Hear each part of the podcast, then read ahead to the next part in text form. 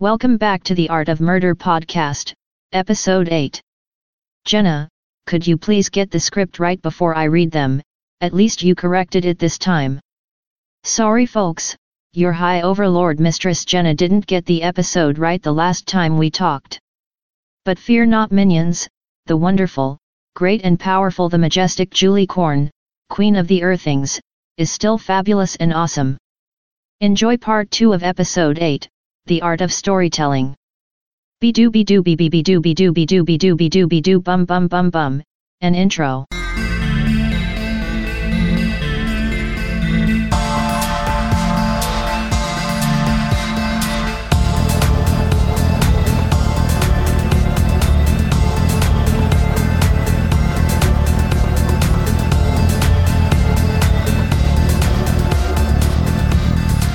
Sometimes I feel like quitting. I still might. Why do I put this fight? Why do I still write? Sometimes it's hard enough to just deal with real life. Sometimes I want to jump on stage and just kill the mics. Because I feel like I, I've got a Detroit hat on. And I'm like, What the fuck just happened? I just rapped a little bit of 8 Mile. You know, I yeah, I do know, but why? because I have an eight, I have a Detroit. Was that part of your style? Not at all. Oh, not at all. Because I, I put the headphones on and I immediately felt like I'm a like yo yo what's up? I'm from Detroit. I don't know because this is Tyler's Detroit hat. Is that Detroit? Yeah, it's a Detroit. You got this from Detroit, right? Yes. You're right. I'm no hot chick, and that's right. I got no tits, but I got style and I got skill and I got more bitch than you ever will. You're standing there, you're all fucked up, looking at me like you want to hook up, but from me you ain't getting any. You have better luck going home, crawling in bed, and sleeping with your mommy. What? Impressed that I could actually speak my mind, busting it out and making it rhyme? You're hearing a diss with every line. I'm just talking to you because I feel bad that you're behind, and you're dreaming that you'll make it big one day, punk. You have better luck joining a monastery and becoming a monk. I should just toss you in a trunk.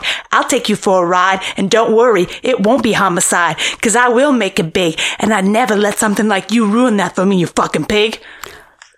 Whoa!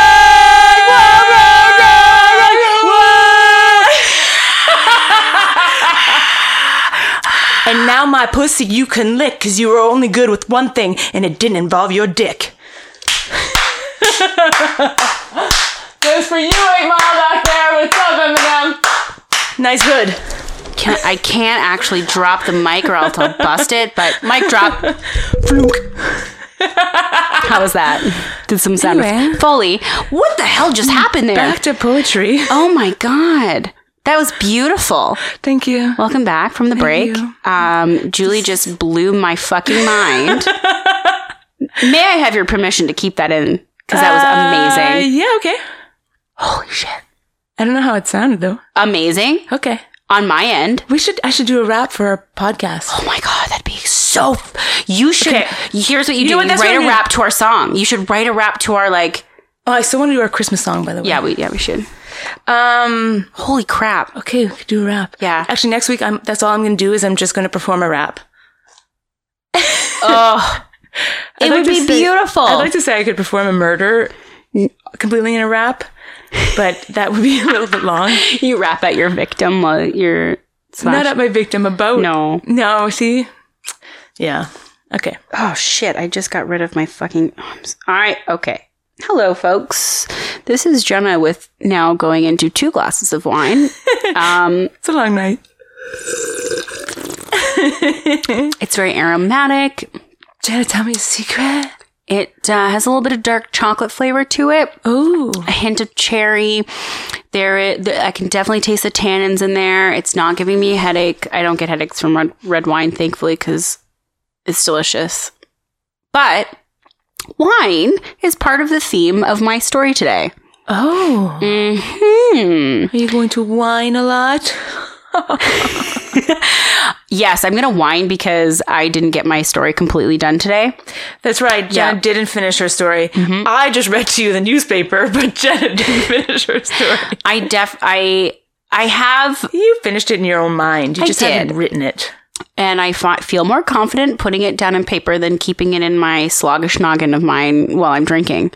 If I was not drinking, it'd be fine, but because it's, This just the story's not going to have an end. I like it. it might not. It keeps it's open ended. yeah. Yeah. I might have to update next week with a very lengthy amount of updates with my corrections. True facts. Who fucking knows? No. Hashtag our facts. That's what it Oh, is. that's good. I really like that.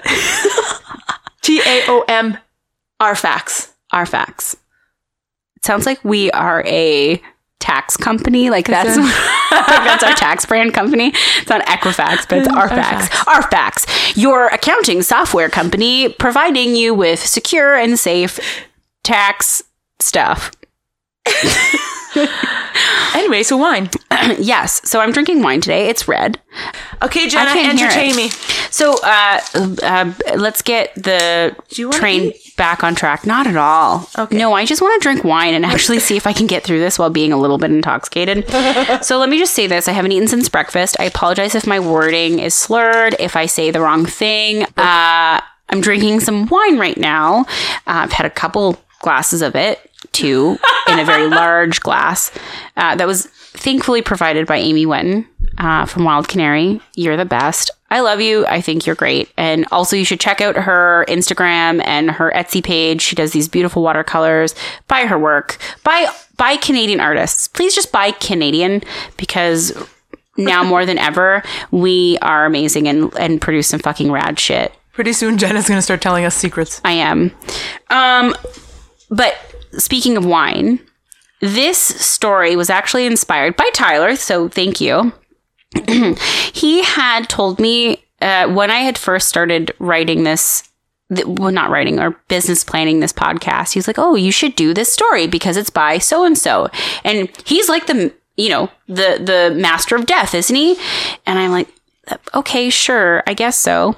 So then I I took this book out from the library, which I still haven't returned, and it's been three weeks. So I apologize. Thank you, Toronto Public Library, for not hunting me down and stealing and like trying to kill me to get this book back. You don't know. I don't. Well, who knows? You're right. They can't find me in my hovel of an apartment. You're in the pod loft. I am, and it's the Pod Loft. And uh, over the past couple weeks, I've been reading a lot of this person's um, short stories and poems. And I thought, you know what? It's about time we talk about um, Edgar Allan Poe. Yes. So it's funny that you're doing stories on stories, mini stories. And there is a yeah, it, it it's it's a lot of the stuff that you were talking about short your short stories and, and them being true stuff. A lot of the stuff that he writes about comes from his own life and the people he's met or his experiences. And he's ha- he had a pretty fucked up childhood. Um, shh, phone quiet, you. Tell me about it. Action.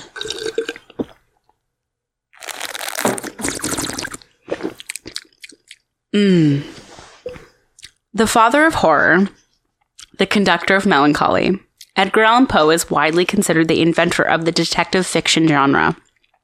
He is truly the master of the macabre. That was a French word. Oh, to be creepy and deathly and all that stuff. Would you what what what does it translate in French? Macabre. No, I'm just saying it's a French word. You're just Oh. saying it with an English accent. Macabre? Oui. Oh. Très bon. I hope so, unless I just made that up. Maybe I'm drunk too. yeah. Okay.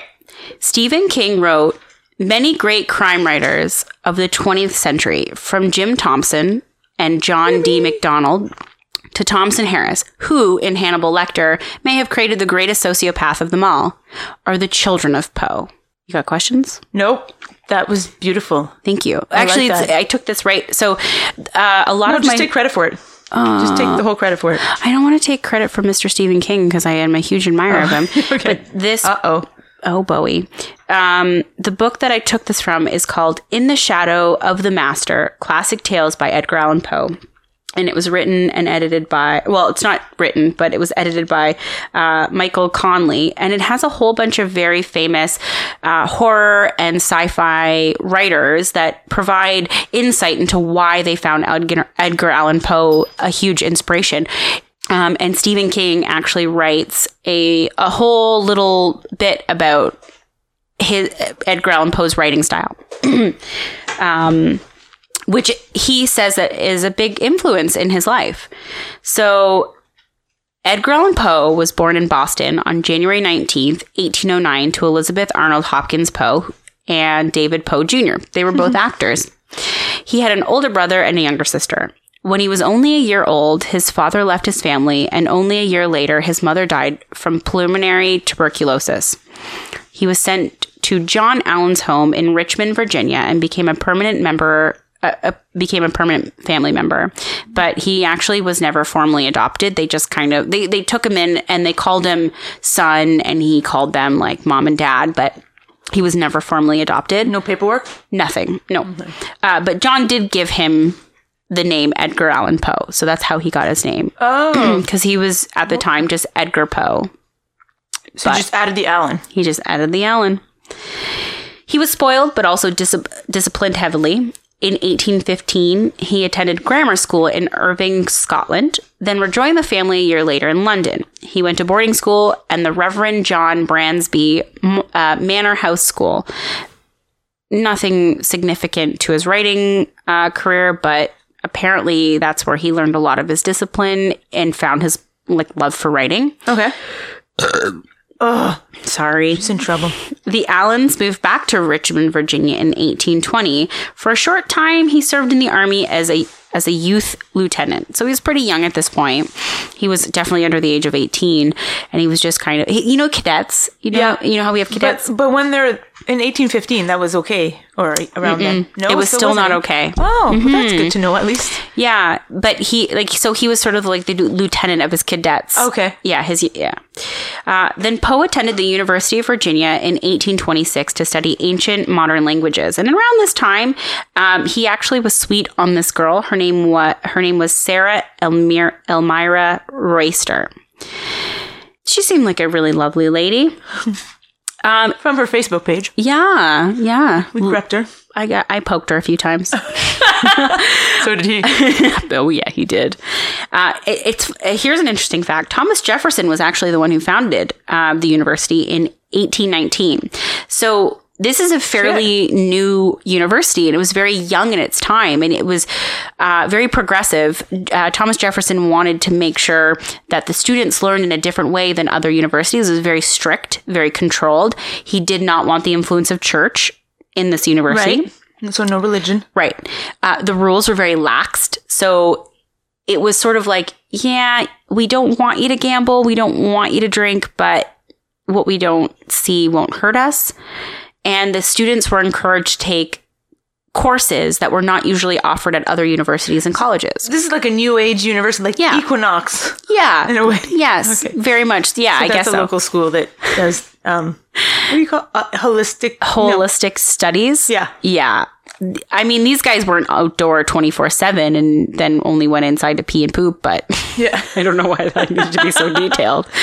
Um, but because of the lax rules, Poe ranked up a bunch of gambling debt, and his his foster father wasn't too happy because all of the money that he was spending was actually an inheritance that his foster dad received from his uncle oh. William. Oh, he I thought you were going to say about his dad. No, no, his, his other dad just fucked off in, in 1810 and Right. just But yeah, his mom died. His mom died Pulmonary embolisms. tuberculosis. Shit. There's pulmonary something. consumption basically yeah i think i think consumption is what tuberculosis was yes, not- Jenna, that's exactly what it was. I have no fucking clue. i can neither confirm nor deny that was that's right, That's right. so the money actually that uh, john allan had received from his uncle william after his death was uh, $750,000, which is equal to $16 million today. What? Yes. I, I mean, I already knew that was so much especially back then. Holy shit. It's a lot of fucking money. But unfortunately, because of these debts and the animosity between uh, John Allan and Edgar Allan Poe, he unfortunately Poe had to drop out of university because he just wasn't doing very. He wasn't doing very good, and, and this th- his drinking. This is where sort of his drinking. Started? Yeah, yeah, I would say so.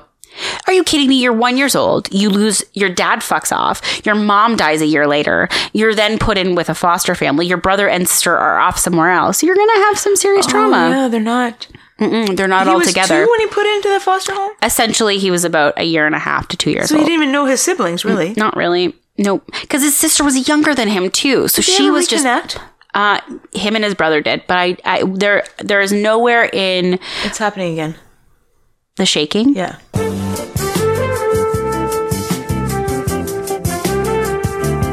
Anyways. Okay. So, like I said, he dropped out of school. He found himself completely broke and penniless because his, foster dad was like, I'm not supporting this shit anymore. I'm so sorry. Like, don't you dare waste my family inheritance on your Yeah. own bullshit if you're not gonna. And, and you know what? Fair enough.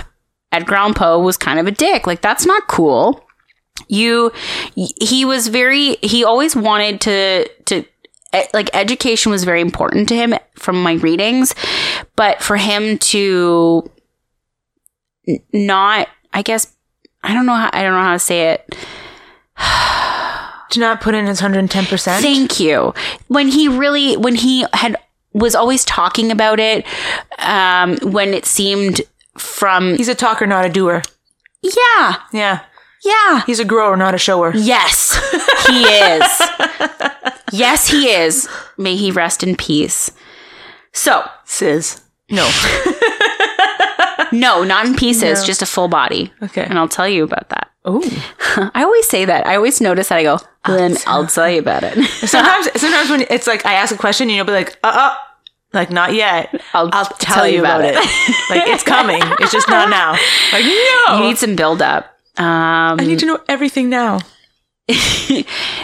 in due time, child, in due time. Oh, due time. in due time. So so gambling debts, he's fucked. He drops out of school, he's fucked. Then guess what? He finds out that his sweetheart, Miss Royster, by another man, Alexander Shelton, and they decide they got married, and he was super fucking pissed about it. yeah, I mean, I get it. I get it. You know, he was sweet on her. I don't think he per like he Said uh, anything? Said anything like You didn't have proclaimed comp- confidence. So if you want something, so. go get it. Yeah. So she was like, I'm so sorry. I guess I'm just going to go find someone else who's more forward. But they split later on. Either he died or they split. I don't remember. So he shipped himself off to Boston. Whoa. There's a song called Shipping Off to Boston. Shipping off to Boston. Well, I think it's Baston Baston. Yeah, they went to Baston. from England. Uh, No, Ireland. no, from Virginia. So here, they, they were born in Ireland, though, right? Nope. What the fuck? Okay, so have I Ed- been listening to a different story? Edgar Allan Poe was actually born in the United States. It's funny, people think that he He's is British. British. but he went and studied in our in Scotland, Uh, and his family had had like st- the Allan family moved to to London. He then went to Irving, Scotland, to study, moved back to London, and then the family then went just back to Richmond, Virginia, where they where he was.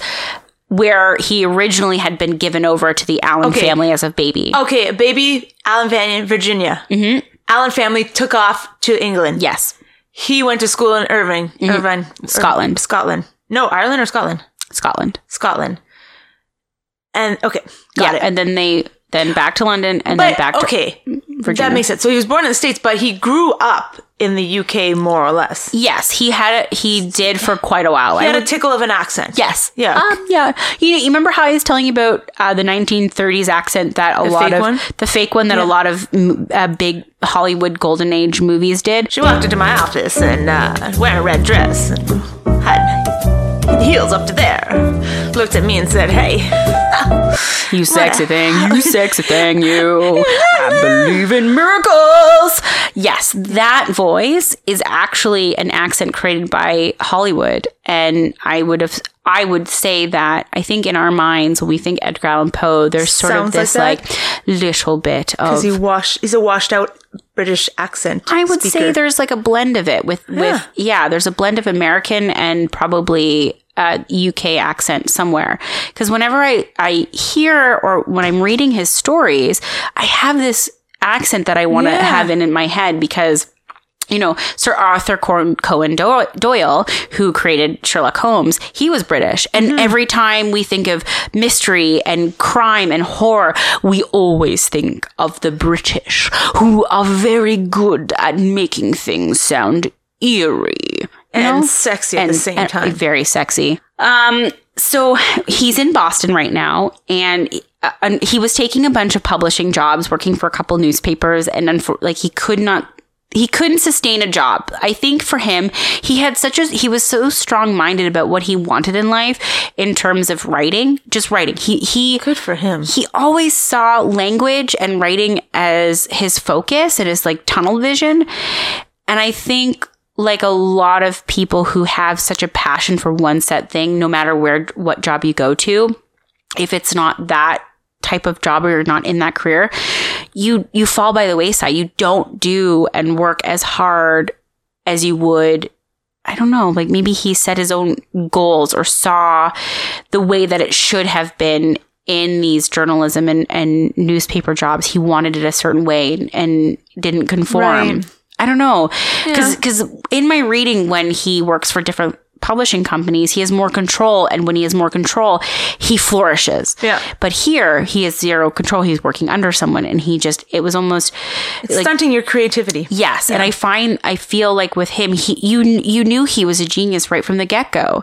You knew that he was going to be a great, but Gecko. other th- Geico car insurance. um, this episode is sponsored by Geico. It's not. No, it's not. They aren't Um, giving us nothing. But I but No, I yeah. you know you you know I don't know like the greats, the great creators of our world.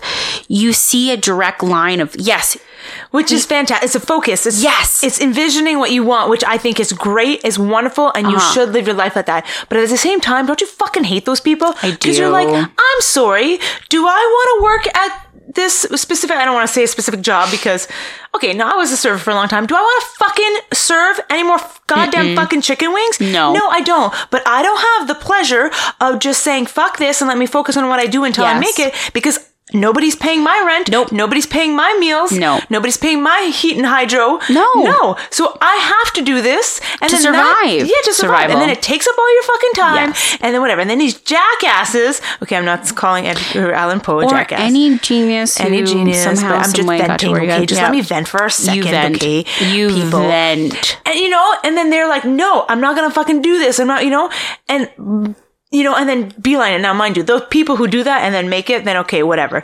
But it's that fine line between are you lazy or are you focused? You know, because some people are like, Yes. well, I'm not going to do that because like, Ugh. but well, who the fuck's paying your bills? You know, and those people who have that option, then it's because somebody is paying their bills, like Fan fucking tastic. mommy, Lucky daddy, you. or something, whatever. Oh, that bothers me.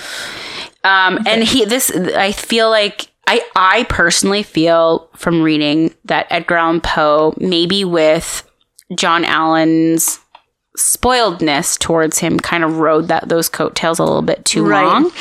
So maybe in this publishing and newspaper job he had, he w- wasn't, you know, uh, aware of he had no he really had no safety net to fall back on and Yeah. unfortunately shit didn't work out for him so he decided to actually enroll in the army. But uh, here's the problem. It's 1827 and he's just about 18 at this point so he has to use a pen name. He used edgar a. Perry uh, served in the army for a bit. And during this time, he actually released his very first book called The Tamerlane and Other Poems. Tamerlane and Other Poems. However, uh, only 50 copies were published.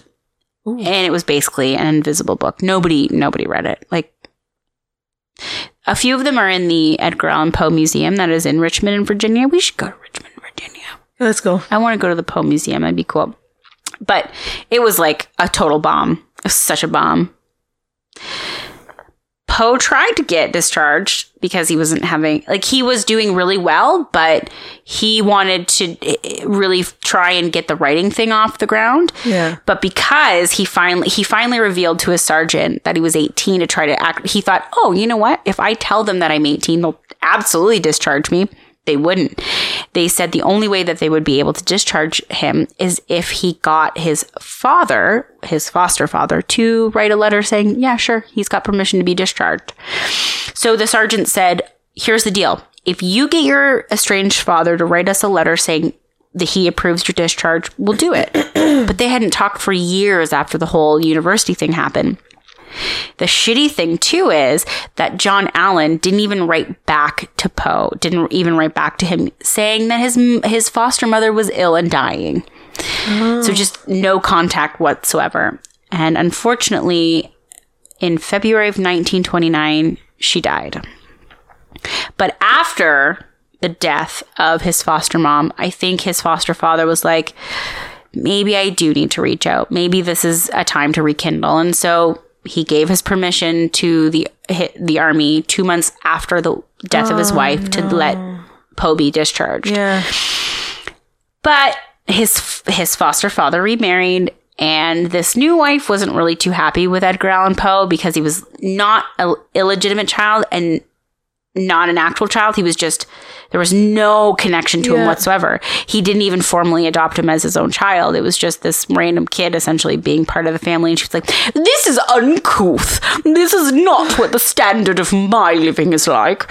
Um, so they disowned him. They disowned Edgar Allan Poe, and he was broke and homeless. So he turned to his aunt Maria Clemm. Poor Pooh Bear. I know. I- I- you know, with the drinking and the gambling and the being crappy at his job, maybe this was the kick in the pants that he needed to sort of smarten up. And I think it was because he moved in with his aunt Maria Clemm. Um, so aunt by blood or by blood. Okay. Yes. So his aunt had actually taken in his older brother. So his older brother had been Oh. living with this aunt at the time of his mother's death. okay. Um, I don't know if he knew that, but somehow, some way, Edgar Allan Poe and and Aunt Maria rekindled or came to, back together. okay. And and when she took him in, I guess historians say that she was like a second mother. She was the mother that he needed to oh. help support him and take care of him and really drive him to do the writing thing. So he published his second book called Al Aaraaf Tamerlane and Minor Poems. I know. Okay. I'm, I'm terrible at You? words. By 1931, he was living in New York and just about to release his third volume of poems called Poems. That's it. He just called it Poems. Poe ums. Yeah, yeah. Oh, that that would have been good. That would have been really poems. Things were looking up for him. I'm gonna write you an M's. Oh, are you? Yeah. What are M's? Just a bunch of M's. Jewel M's. In- in- like in- instead of Poe M's. what the fuck? Oh my god. What's happening right now? I don't know. What's happening? Okay, Uh, so crying. don't cry I'm for me. Argentina. Ah. Don't cry for me, Argentina. You never know how much I loved you. That's beautiful. Through the good times and the bad times. I don't know. I just know Madonna played um, Yes. that lady in the movie with Antonio Banderas. Picasso. Oh yeah, I still haven't watched that series. Okay. So 1931 in New York, he's about to release his third volume of poems called Poems, but his brother unfortunately died because he was an alcoholic. Oh, oh, he's an alcoholic. Yeah, yeah. I mean, come on, the whole family's fucked up. Dad leaves, mom dies. You They're have choices, Jenna. I know that. I agree with you. have I choices. fucking agree. Get therapy. We work on it in therapy, and it helps. so right. go seek seek help. Talk to people. It's okay. We will listen. But Poe pushed on after the death of his brother and decided to dedicate himself full time to his writing. And this, this, him just doing writing full time was completely out of the ordinary around this time. No one did it. No writers did it because it was um, not sustainable. Poe fought hard for the right rights to proper wages for writers too. He was a big advocate for equal pay because a lot of the time writers only got like a dollar for a huge story that even if it was successful, they only still saw a dollar. to their name. Um, he barely met, he barely made ends meet. And often his payment would be his own finished fucking published books. So they'd be like, Thank you so much. This did really well. Here's five copies of your own book that you just finished writing and, and drooled over and died over and had sleepless nights over. Because you know as an as a starving artist we love getting our own work back as payment. Uh no. Imagine that's what you do. You you make a painting for somebody. yeah. They give it back to you as your payment, or a photocopy of it. i would punch them in the dick. Or vagina. Who knows who it is? I'm not gonna you know i'm not gonna assume. Okay. Um it but the reason why it was such a weird thing to do because around this time there was a big recession coming. And uh, like the us really got the shit end of it. I mean everyone did. Uh, this uh, UK was being very stingy in their spending, and the government, the, the government, The government. the government, I was their government. See how I brought this closer? Because I'm like, I'm not letting that one Yeah. slide. Thank The you. Thank you for keeping me in check and calling me out. So it, No, it there was was a lot of influence in the UK and their Yep. trade stuff. Um, and the US got hit hard. Like 25 so my in my reading it was saying that areas saw a 25% unemployment rate. 25% right now here in canada i think we sit at 7.5% unemployment. It's up and down right now. Yeah. because thank you bullshit housing. Thank you bullshit jobs. Thank you Yep. robots. Um, i shouldn't say bullshit robots because that's kind of what tyler does. He builds robots to make sure poop is clean was it stupidity bravery or just such a dedication to his passion that poe continued knowing full and well he would have to claw his way through life to survive on his, just his writing alone that's all he did he decided this is it this is all i want to do it's the starving artist thing. I get it. I appreciate cool. it. It is. It really is. I wish I could do that. I know. I know. I like this. Remember how we said last week and then the week before, why can't we just fucking do this full time? People start paying us more. Or, or anything. So So this recession happened in 19 or in 1837 and it actually hit really hard for the for America. Um it was like factories shut down. Uh, small mom and pop shops were Yeah. shutting down. Pharmaceutical places were shutting down. And that was a hard this was a time where tuberculosis was such a huge thing. So doctors were being stretched so thin because of this recession that they weren't getting treated properly. So it, it's about 1836 so we're kind of just on the cusp of this recession going into this recession. I will say that I see that with the 2008 recession that we had, there is a lead up. So you're seeing this lead up of him dedicating himself to just strictly writing and going, I'm going to do this. Even though you kind of see the prelude to the recession happening, you see jobs, the job market failing, and he's still like, no, I'm going to do this. I'm going to do this. And all through this recession, he was like, fucking hell yeah. It was seven years. So um, I think it was like 19, 1845 when it sort, sort of picked up again but he would not see money come in until about that time. So, 1836, he marries his 13 year old cousin, Virginia Clemm, Oh, who was Aunt. Maria's daughter, daughter. 1836. 1836. And so that would make him. 27. He was about 20, 26, 26. And he married his 13 year old cousin. but, but it was a good match. Like, uh, No, they, they-. I know No, that. Jenna. I know in this day and age, in this day and age, don't marry your cousin. Or a 13 year old. and a 13 year old. But she, they, the two of them were infatuated with each other. They were very much in love. Research from my research, not from my own personal knowledge, because clearly I was not born in 18, in the 1830s. Um, but the only problem was, is the finances of this match caused a lot of strain on the relationship. So he took work in New York and then in Philadelphia, writing for a variety of magazines. One of his published stories won an award, and because of this award, it actually gained him popularity and he was becoming a household name.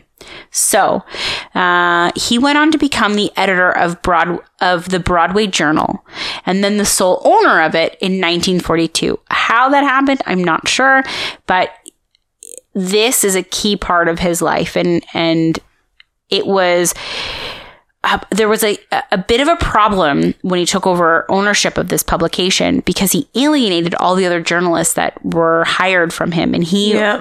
he wanted full fucking control. He wanted to do the whole thing. He wanted the whole thing to be him and him only. Bon. Didn't work out that Je way. peux pas faire ça.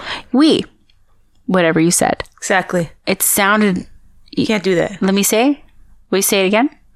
Tu peux pas faire ça. Tu sur propre c'est froid. Anyway. Okay. Every, every one of your family members is making fun of me right now. And all the French people in Canada who are Uh, listening. uh, how do I uh, how do I say I'm sorry in French? Je m'excuse. Je m'excuse. Uh, yeah. J'excuse. J'excuse. J'excuse.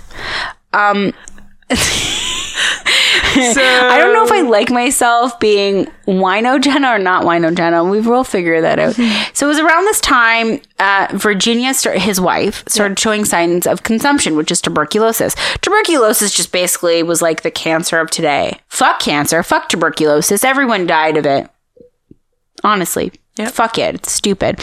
And he became really depressed over it because he's seeing his wife, who is so much younger than him, deteriorate at such a fast pace. Yeah. He can't do anything about it. He can't send money enough to get uh, doctors to their house. They live in this really cute little white cottage. There's a there's a picture of it, and it, and they actually like transported it to make it a historic monument. in Virginia? I don't know if it's in Virginia or not. Because he was born in Virginia. Or And his Baltimore. wife's name was Virginia. that would make sense. I'm just saying. I just wanted to clarify. Well, that his- there's two Virginias in this story. All I know is his aunt Maria actually lived with them too. So Okay. Aunt Clemm. That's as much information as I can tell you about the house. Yeah. Uh, it was moved. It became a historic site. It was Virginia and and her mom who lived there, and and uh, before his death, Edgar's brother also lived there. It was just you know a shindig. Everyone was just partying until consumption. But he became a heavy drinker because of his Ill- this illness, and Did it, he, consume a lot of alcohol? a lot. So he was a, having cons- big consumption of He, alcohol. he had a high cons- there was a High high consumption. Thank you, thank you. For, wait, how, wait, how do I bring this in here? bring it all back around okay um now Mm-hmm. do you have you ever read any edgar allan poe stuff i'm gonna just say stuff in general Only with my ears Mm-hmm. off of Gilmore Girls. okay so what's that Poe thing night. all right what's what's the what's the thing that you heard from gilmore girls about edgar allan poe Um, what story the Raven. ah yes très bon Ah. Mm. So the Raven yeah. is the most widely known story that we know Edgar Allan Poe wrote. You, I don't fucking care if you don't even know who Edgar Allan Poe is. When I say Yeah. Edgar Allan Poe, you're like the Raven. Yeah. And I picture it every time I say it. I picture him in a hat, black Mm. trench coat, and a raven on his shoulder. Oh, you picture a raven on his shoulder? Well, yeah, yeah, I do. okay, I like it. I like the And imagery. candles, Ooh, lots of lots of candelabras. Candelabra holders that are holding like white wax candles. Mm-hmm. Yeah. Yes. Yeah. I with lots of books. Lots of books. And writing utensils. quills. Quills. Quill Oh. 18? Yeah. I say here, this is what in my notes, this is what I wrote. I say here, I say. I say, uh, Mabel, I says to Mabel, I says, if you've ever read any of El- Edgar Allan Poe's poems or stories, there is one thing that we all universally know about this writer, regardless if you've read him, if you know about him, anything, if you studied him, we all know that this guy wrote The Raven. And The Raven was was published on January 29th, 1845. So I th- remember that day. This is actually as the recession was getting better. So is it the fact the recession was doing like it was kind of we're coming out of it, and that's why the Raven did so well. But it appeared in Evening Mirror, and he became an instant success overnight. Everybody knew who this guy was. But you want to know something? What? He only received nine dollars for writing the story. Nine fucking dollars. Oh, that's not even like forty-five bucks in today's money. Like inflation days today, probably maybe like maybe fifty in today's money. But Really? yeah, only nine dollars. He made nine dollars off of the most I think successful. be more money though than that Yup. in today's money. you'd think. It's not. You'd think. I mean, there's a, there's an entire museum dedicated to this guy. He was very underrated. I'm so sorry. I felt really sad reading all about his life. Like he is just he's lost so many important people in his life. He's Yeah. been treated like garbage. He treated other people like garbage. It just seemed like he wandered his life as like an actually normal person experiencing death constantly, loss constantly, rejection and other things constantly. And to me, that's a normal person. Yeah. I feel like that's a person who's experienced life the way that it's supposed to be experienced. And he wrote about it. There's a lot of themes in his, his stories that do represent the stuff that he went through as a child and going to university and the loss of his love, like his lovers, like the people that he wanted to court, court. Court. So, uh, 1845, The Raven was released, and then not not even a year later, his wife died of, of consumption. So she was sick during this entire time. So uh, she was sick around 1942, and then in 1949, 1945, she passed away from tuberculosis.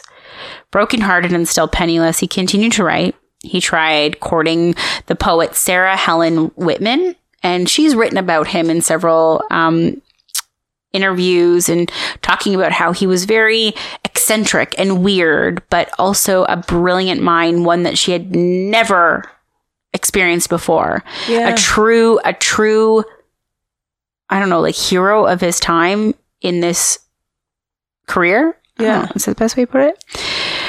However, she was like, uh uh I ain't having any of this. I'm not having any of this drunken bullshit. But just before his death, he had rekindled the romance between his childhood sweetheart, Miss Sarah Elmira Royster. Oh, the one Sheldon. who was fucking somebody else. Yes. So that's why I said he may or may not have died or they might have split because they actually rekindled their their love and it was they had actually um he proposed to her just before his death. So they were sort of fiance fiancés um, Yeah. Okay. together, you know? But post death, He would show her his pipe. yeah, he showed it to her a lot. Okay. A lot. Oh, His quill? Speaking of pipe, it's in the okay. So post death plays out like one of his tragic fiction stories, just without an ending. It's fucking weird. He, it's a weird, weird tale. We find ourselves in the thick of a municipal election, which we just had about a month ago, which would have been a, a good, probably story to tell. Holy shit, wine. Stop making me fuzzy. Why is this so important to our story? The shyster motives from politicians could explain the behavior from our protagonist, Poe, who had disappeared five days earlier and reappeared in a bar room at a public house that was a polling place for these elections. So, do you know what a cooing is? A coup? C O O P I N G said cooing. It sounds like cooing. Not not like the word is cooing. Not it doesn't sound like cuckoo. I know. That's what I was thinking. Like, what a bird makes? So what No. a cooing is is basically it's a group of people who go around drugging other people, taking to them polling stations and forcing them to vote, and then doing it again at other places. Not cool, but I mean, cool. I know. like it. it's there's a word for it. Yeah, because it was such a huge thing back then. So there's this theory that the reason why Edgar Allan Poe had been missing for five days was because he had been drugged, moved around, cooing this uh, municipal, cooed. being cooed for this municipal election right. it was a friend of his who had found him in this bar house and take he took him to the local uh, hospital to get checked out, and that's where he stayed until his death. But physicians had no fucking clue what had happened to him. There were theories. They did drug tests. The only thing that they could find was that there was a tiny bit bit of alcohol in his blood. And I think that's just because it's him. He was a drunkard by this time, very eccentric. And people associated weirdness, like like uh, like us doing this podcast is normal now but back then if we were to have like let's say a theater production of us talking about the macabre Nice. we would be weird. We would be eccentric. First off we're two women talking to each other in the same room which was not okay women don't talk to each other back then. We don't associate because once we do that we get ideas in our head. That's true. we start fighting back against the patriarchy. So we would be considered weird. Um so for him being a writer of the you know the me- melancholy and the drab and the dreary and the grim and the grave he was looked at as weird. And i think he was taken advantage of because of that he was a household name at this point so people immediately recognized who this person was hmm. and if the theories prove true that he was cooed into voting, then of course he's going. They're going to go. Well, guess who I got to vote for? So and so. Edgar Allan Poe voted for you know the, the mayor of. I don't know exactly the political side of this election. I don't know the history of this election, but um, there are several different theories. One could be that he had he had rabies because a few days later his aunt found his cat. The day that she found out that poe was dead her his cat died. He had a cat. I don't know. But the cat just immediately died. And the si- some of the signs that he had during the 5 days before his death showed sign of showed signs of rabies there's other theories that he was already dead at this point when he f- finally reappeared. And he actually didn't show up in a bar in a bar lounge or whatever. And his friend actually didn't find him and there was no cooing. He just was dead in a ditch. And his friend played it up to try to get money because he was a famous guy now. Yeah. you know the raven came out. He was publishing other stories and you know his friend just wanted to take advantage of him. So that's essentially the the life and time of Edgar Allan Poe. But do you know a few of the stories that he wrote at all? No. Okay, so I talk about wine for a reason. Let's let's all bring it all back. Okay. Okay, I talk about wine for a reason, and I'm drinking wine for a reason because not only did I not finish my story, and we're going to see how the rest of this plays out, but the whole reason I decided to do my story on Edgar Allan Poe was because of a very specific story called The Cask of Amontillado. Montialdo. Ask me to pronounce it again. It's not happening. Good. So the story is of a gentleman who talks to his audience about this wrongdoing from this Fortunato and how he sort of uh, drags his family name through the dirt. And he's angry and vengeful. And he goes to this carnival that his friend Fortunato is at and offers him a treat or not not offers him but sort of casually goes oh you wouldn't i mean by chance guess what i just came into came into possession of a cask of amontillado. So amontillado is amont oh fuck i don't know how to pronounce this. I'm half in the bag. Who knows?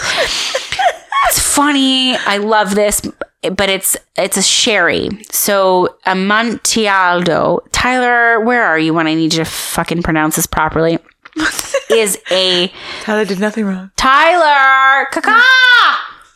Um, uh, it's a type of sherry wine. Yeah.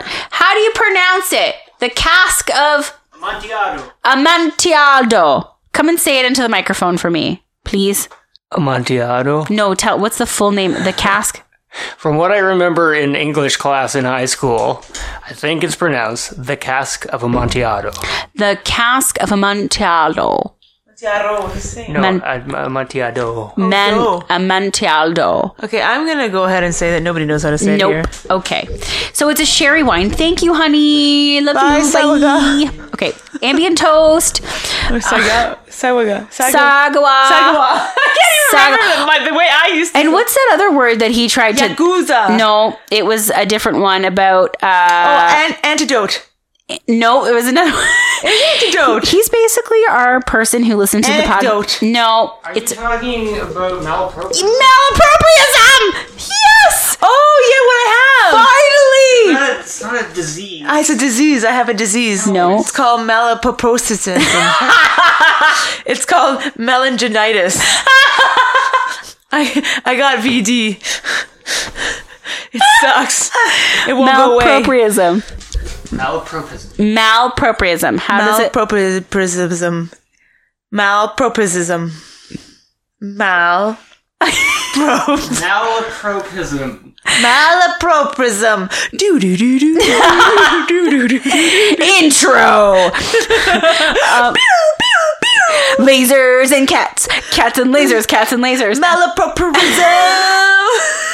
Can you fill my wine up? Malappropriatism. I'm just- It's nine forty at ten o'clock. I'm, for I'm gonna starting. okay okay snow starting okay I gotta be in my car. no no no um okay so don't care. The are- I'm already the next today. part of this story that I'm going to tell you about I'm so sorry for like segueing all over the No, I segueing all over the Segwaying. It's all about the segwaying everywhere. oh my god this is this is int- this is going to be interesting to listen back to this um, So delirious from lack of sleep. the the next part of the so the whole story I, I actually watched this YouTube channel called Thug Notes, which I highly recommend. It Thug Thug Notes. Notes. It's a great series. It's basically Coles Notes for Malpropriatism. the millennials trying to trying to relate to them. Yo, I don't. I'm, I apologize for that, but it is. It's a. It's a.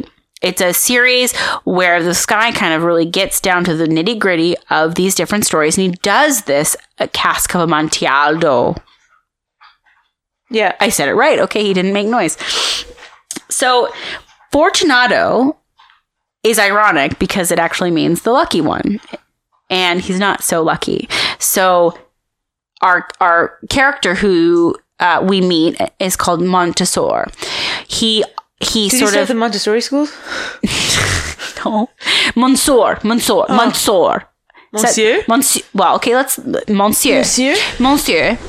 Um, Monsieur goes to Fortunato and says, "Oh, by the by, uh, I have this cask of Amontillado, and uh, you know, you you may or may not like it." And Fortunato goes like, "Wait, wait, hold, hold the phone, hold the phone right here. you, you, I'm sorry. Did you say that you have a cask of Amontillado?" Well, yes, I do have this cask of this delicious sherry wine. But you no, you're too busy at this carnival. You can't come and drink it with me. I'll just go to this other guy named uh let's just call him Lu oh Lucchesi. Lucchesi. So he says, Oh, I'm so sorry. You're busy with all these beautiful women at this carnival. You're looking like a jester. I've got this cask of something. What did Bowie do? Oh my god, he's slobbered all over the couch. And he goes, I'm just gonna go to Lucesto, who Lucesto. you know, this guy knows his shit. He knows his wines, but He's a s- connoisseur.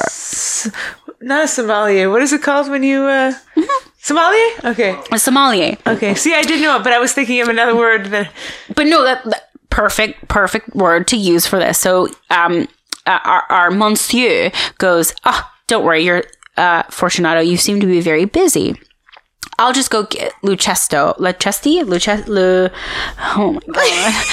oh. we should have just given them alternative names. We should. Lucci. We'll call him Lucci. Pseudonym. Lucci. Lucci, He's yep. like, Lucci's got, is a connoisseur of wine. He's a sommelier. Hey, I'm just going to hey. go to this guy and we're going to drink it. and I, doing. Hey. because he goes, well, I bought it at such a reasonable price, but I'm not 100% sure if this is a Montialdo. And he's like, no, no, no. Let me test if it's a Montialdo.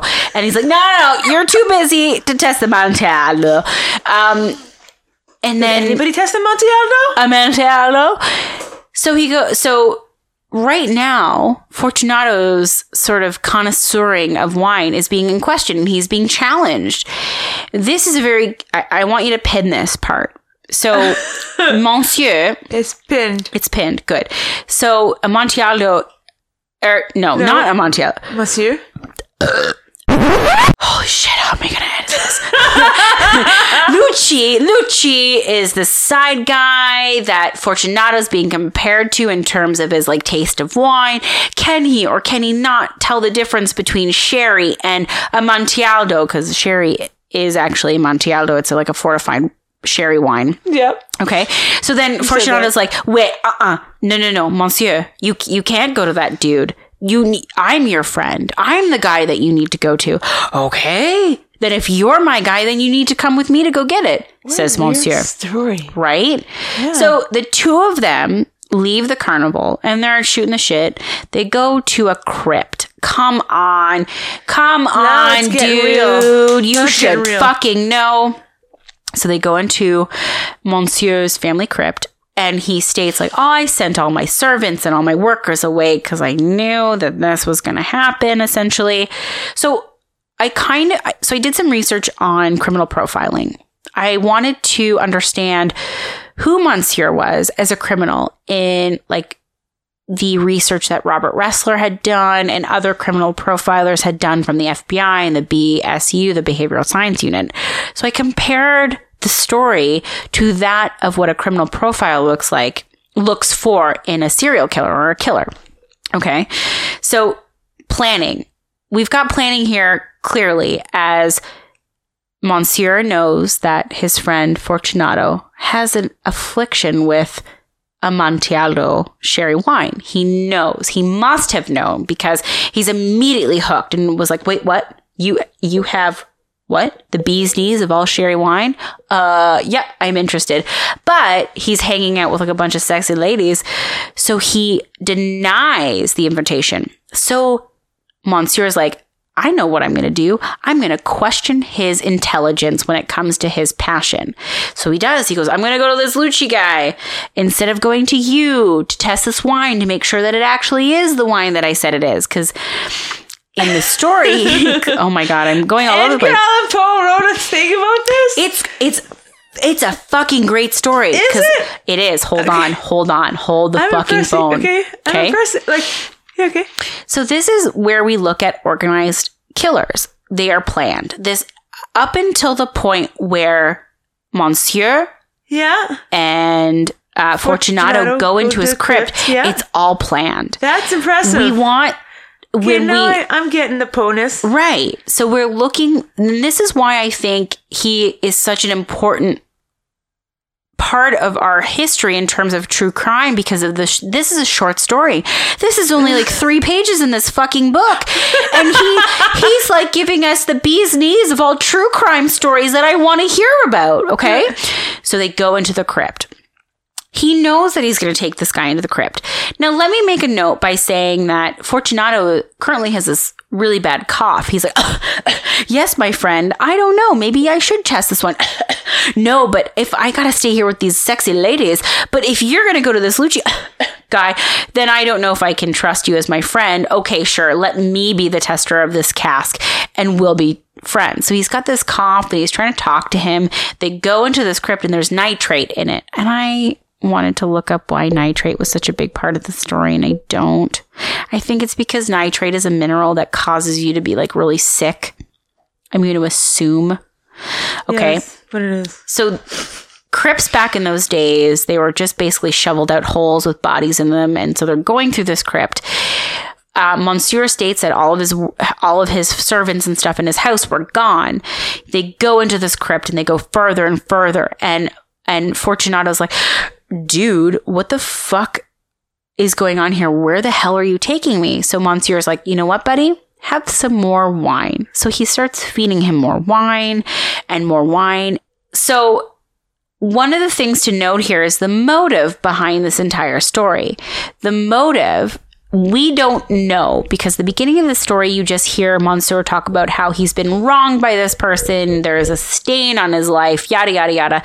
The motive is because of his family. So during their entrance into the crypt and as they're going to go get this cask, um, Fortunato goes, So what does your family crest crest actually mean? where uh, Monsieur replies, "A human foot door." In a field of azure, the foot crushes a serpent whose fangs are embedded into heels, and the and and so Fortunato goes the motto, Nemo ma impuna la cassette, which means bought some no one attack. Oh, sorry. means no one attacks me with impunity. In this thug note, they talk about the discussion of Monsieur Monsieur's motive being that this Fortunato did something against his family name and these people are basically like you fuck with us we're going to just crush you. I don't care if you have your fangs into our foot we're still going to crush you.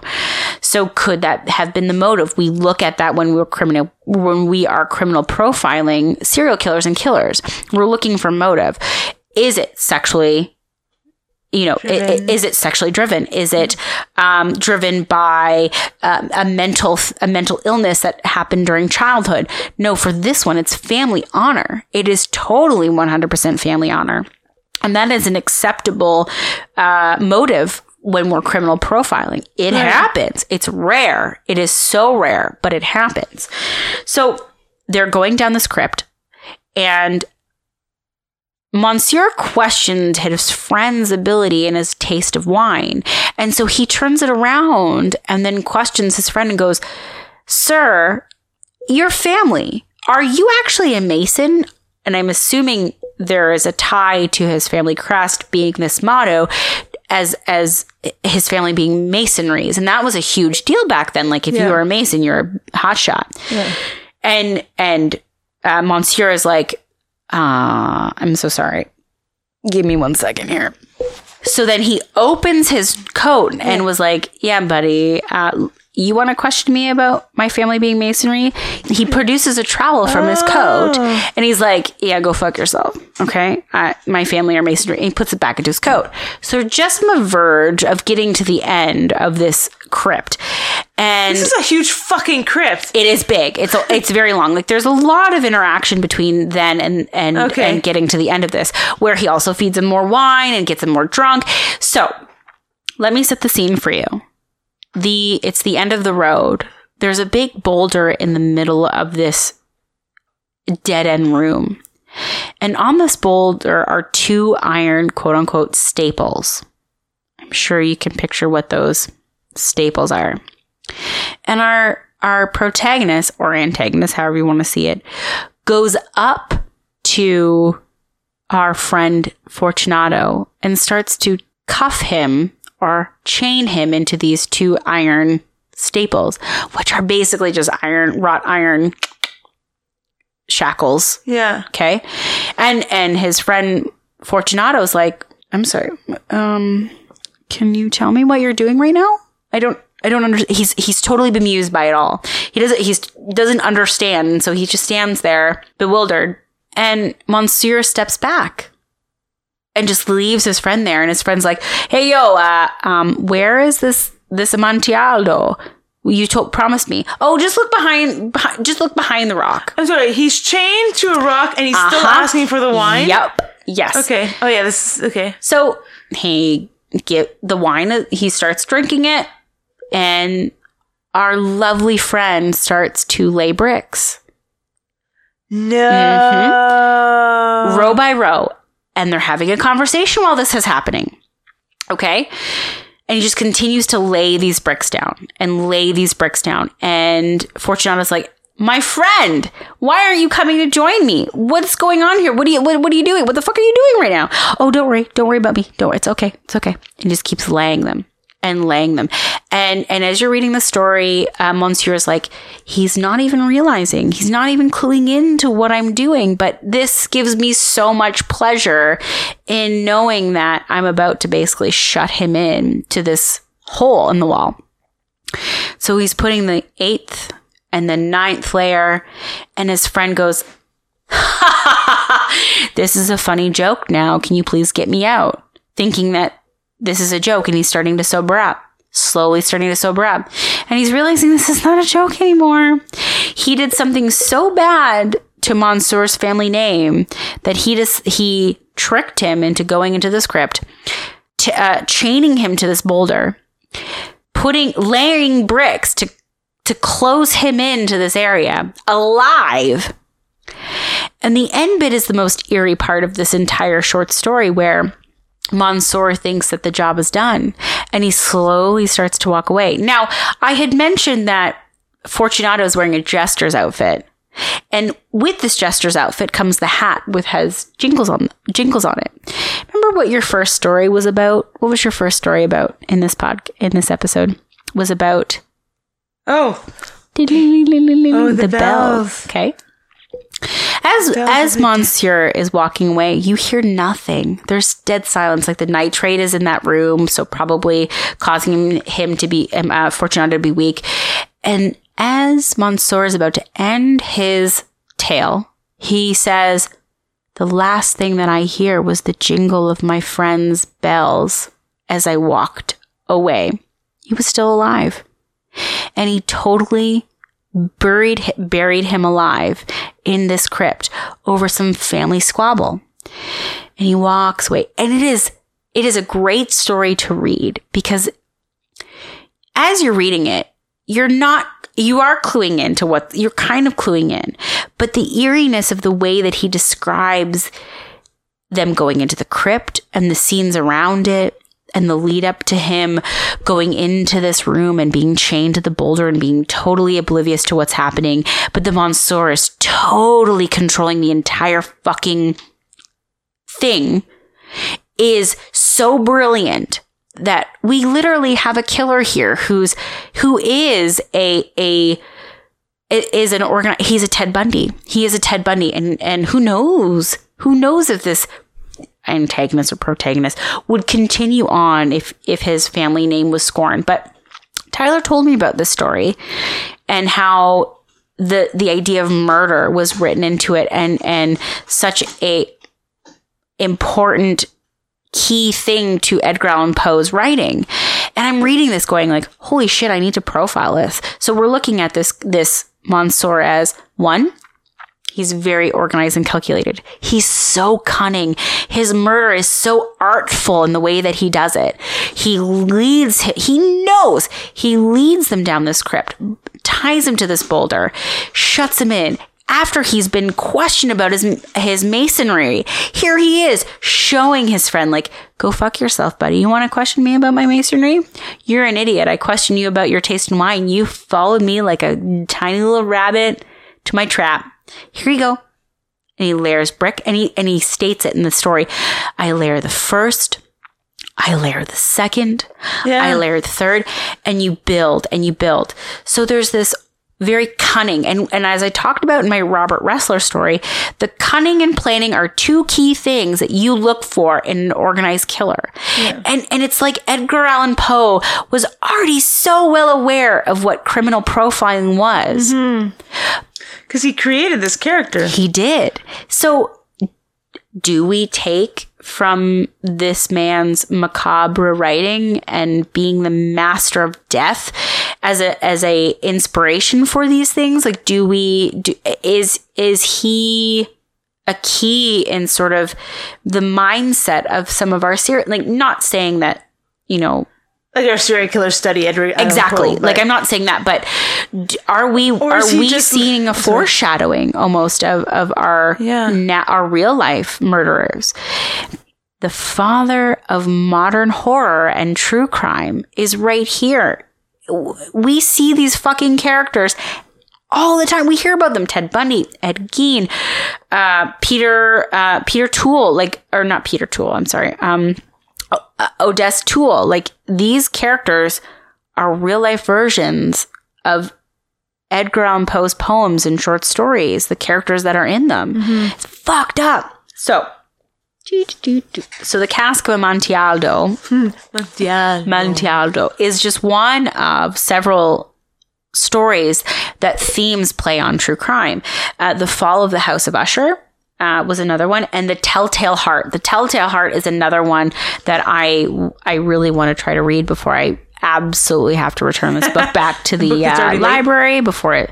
I'm gonna have like a twenty dollar fee, and I don't. I don't care. I don't care.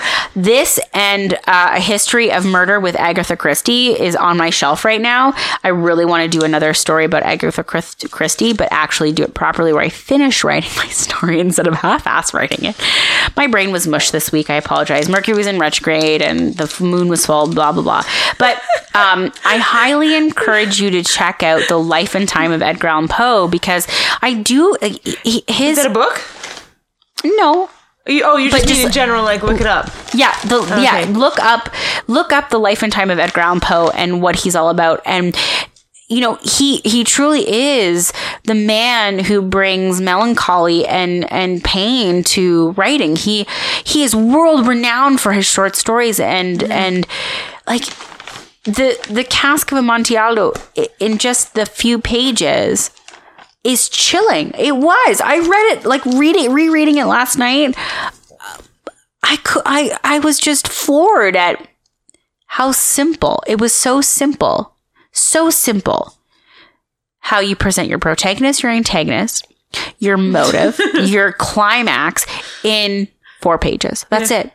You should get the tattoo e- tattoo to your back What? Of the story. The whole thing? The four pages. I should just get four pages tattooed on my back. yes. Four pages of a Castle Casca Monte Amontillado. Monte Caldo. Monte Aldo. Monte Cristo? Ah, Oh, see, I I thought the the Count of Count Monte of Christie. Mo- I love that That was a good movie. fucking book and movie. I didn't read the book. I always get those two mixed up. Got the movie. It is so good, it, and that whole scene where he he fakes his death and puts himself and then Yeah. John Hurt's body and the Ugh. So good. yeah. So good. Anyways, the point is, is a lot of these true crime stories we we, we read This is the longest point I think we've ever done. ever. I think it's taken 45 minutes. I'm just gonna drink more wine and Just just, drink more wine. It's a good here point. we go. No, I think I'm we gonna- got it. Okay, that's good. Here we I think go. we got it. You know what I watched last night? My parents were in town and um there was a great story, Jenna. This is Sorry. not really part of well, whatever. It was a great story. There's a movie called if you have if you have criticisms, let me know. No, no, no. Sorry, I was gonna say what I was gonna say. Thank Be you honest, for saying be that honest. because I was gonna say this is kind of brings me into this movie is what I'm thinking. But then I'm like, no, let's end it and then I'll start my new thought because it's not really, but kind of whatever. I'll just tell my thought.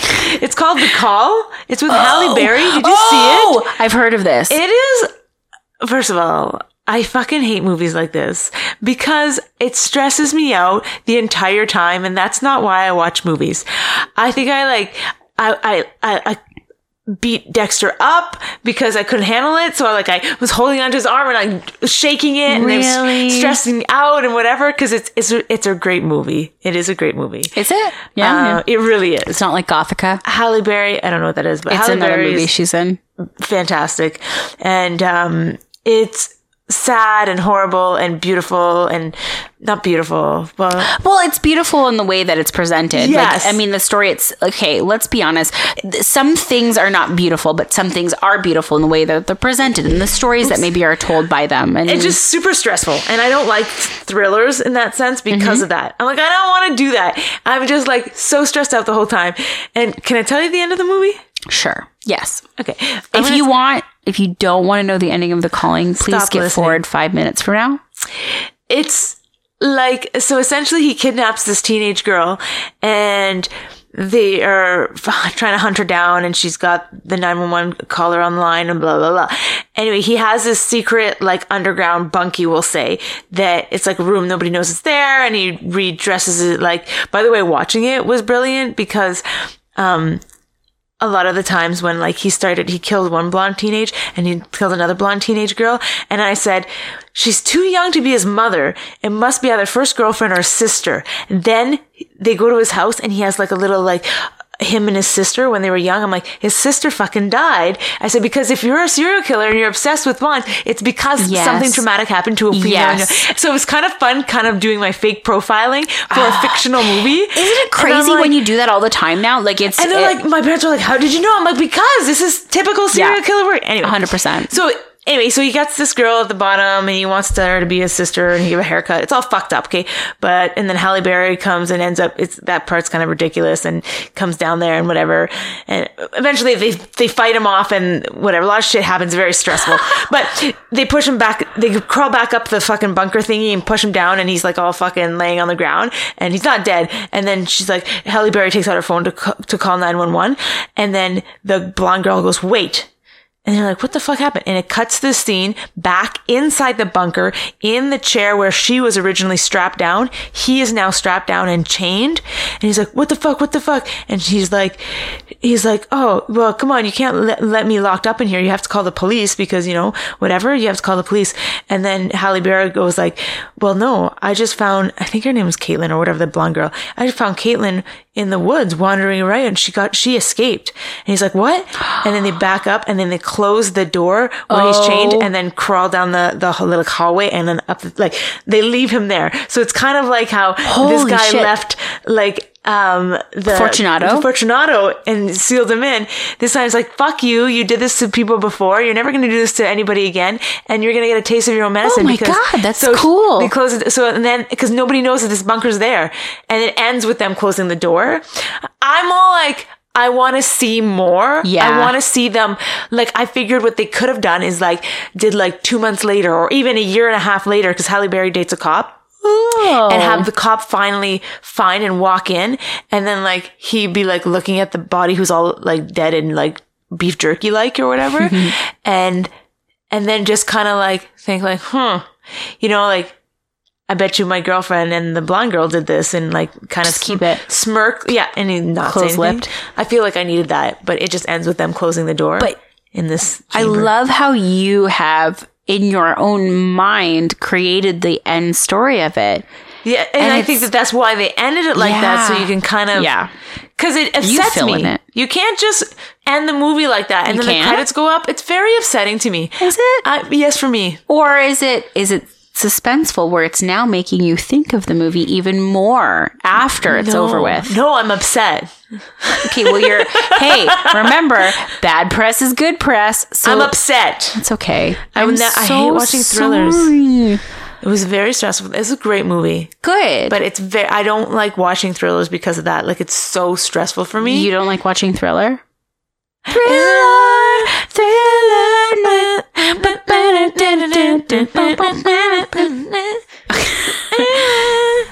This was an interesting episode. We really, you did, you did change the podcast. Thank you very much, which helped me segue into a very different, Which made you change the podcast. a little bit. Welcome to the art of Well, they- a new kind of murder. I think, I think talking about these different stories, they are very artful and it is storytelling. We are storytellers. We are the storytellers when art meets murder. That's our whole thing. That's right. And I, th- you know, when we, I really would love to do an episode on Agatha Christie because she is one of my favorite crime writers.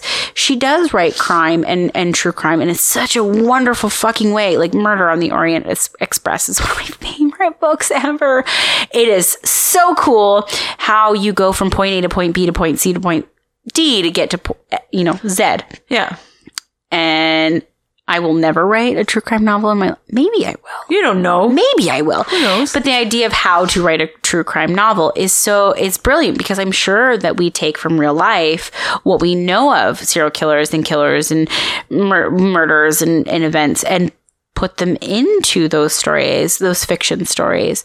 So I guess that's why I kind of wanted to touch on this topic because, you know, storytelling in this true crime fashion is part of murder is part of this world that we're in we are the painters of that of the of the canvas of murder does that make sense oh I my god so. i'm gonna go have some more wine You know what? This could be a two-parter. who knows It might be because this is now four three hours. hours and 30 minutes Yeah, i think we should i think on that drunken note we should this was lovely. it was It was a great story. you need to drive home safely Thank you. i love you I love you.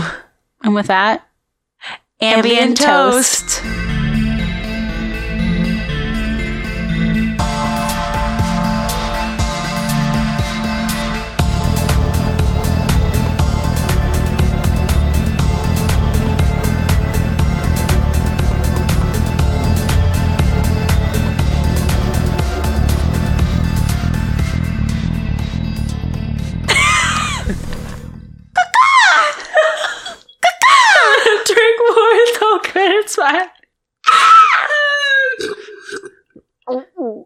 Oh,